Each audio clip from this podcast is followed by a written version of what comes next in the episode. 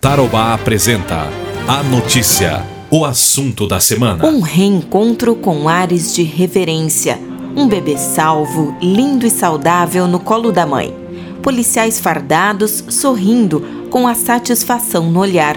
E o soldado nem tenta segurar as lágrimas. Para mim, chega até a ser emocionante, não tem como não, não se emocionar, né, de, de ver o Heitor e poder pegá-lo no colo nessa situação, né?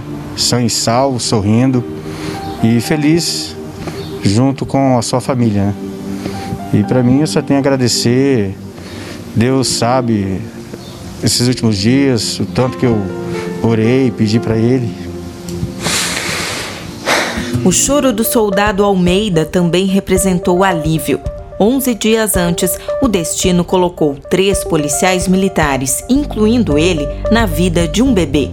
O Heitor, de onze meses, tinha acabado de se afogar na piscina de casa. O pai encontrou a viatura e levou até a residência. No desespero, dentro do carro, até encontrar uma ambulância do SIAT, instantes de extrema tensão, enquanto o soldado Almeida fazia manobras de salvamento na criança desfalecida.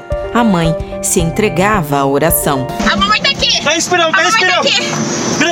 Continua, continua aí, trabalhando.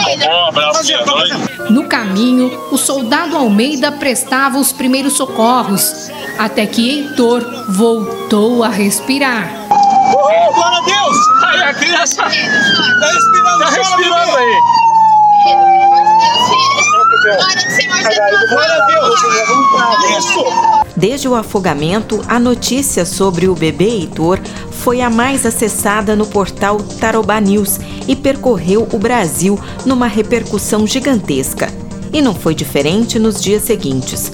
Oito dias na U T I e a expectativa de gente que nunca viu a criança até o acontecimento que todos queriam ouvir. O pequeno Heitor, de onze meses, que foi salvo por policiais militares depois de se afogar na piscina, teve alta agora durante a tarde do hospital. Para os pais, Marcelo e Cíntia, um verdadeiro milagre, em que cada um foi colocado no lugar certo, na hora certa. Nosso milagre, né? É, é da nossa família. Eu acho que é de todo mundo, porque a sociedade num todo abraçou a causa do Heitor. Então eu queria agradecer todo mundo pelas orações, pelas vibrações positivas que, que mandaram pra gente.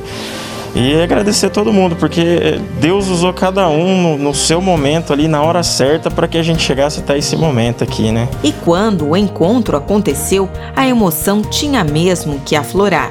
Nas palavras do tenente Emerson Castro, um dos três policiais que participou do salvamento, parte de uma nobre missão. Estivemos na casa do, do Heitor, na casa dos avós desse menino, e lá fomos muito bem recebidos pelos familiares. E foi um prazer imenso, uma grande satisfação poder ver o Heitor rindo no colo da mãe, brincando com o cachorrinho, e os pais, né, aliviados em terem novamente aquele menino em casa. Dá para perceber que ele nem sabe o que aconteceu dias atrás. Está normalmente respirando, rindo e, é claro, quando é necessário, vai rir, é, chorar como toda criança. E a emoção permanece, marcada como uma experiência inesquecível na vida de profissionais de segurança pública que puderam participar, ver, encarar a morte e, na correria, na ansiedade, no desespero, ver que o preparo, por mais que se tenha o conhecimento, não é suficiente. Fato que também serviu para reflexão. Nossas palavras, nossos gestos, nossos exemplos eh, transformam vidas, tanto para o bem como para o mal. E a gente escolhe, ou a gente quer fazer o bem ou fazer o mal.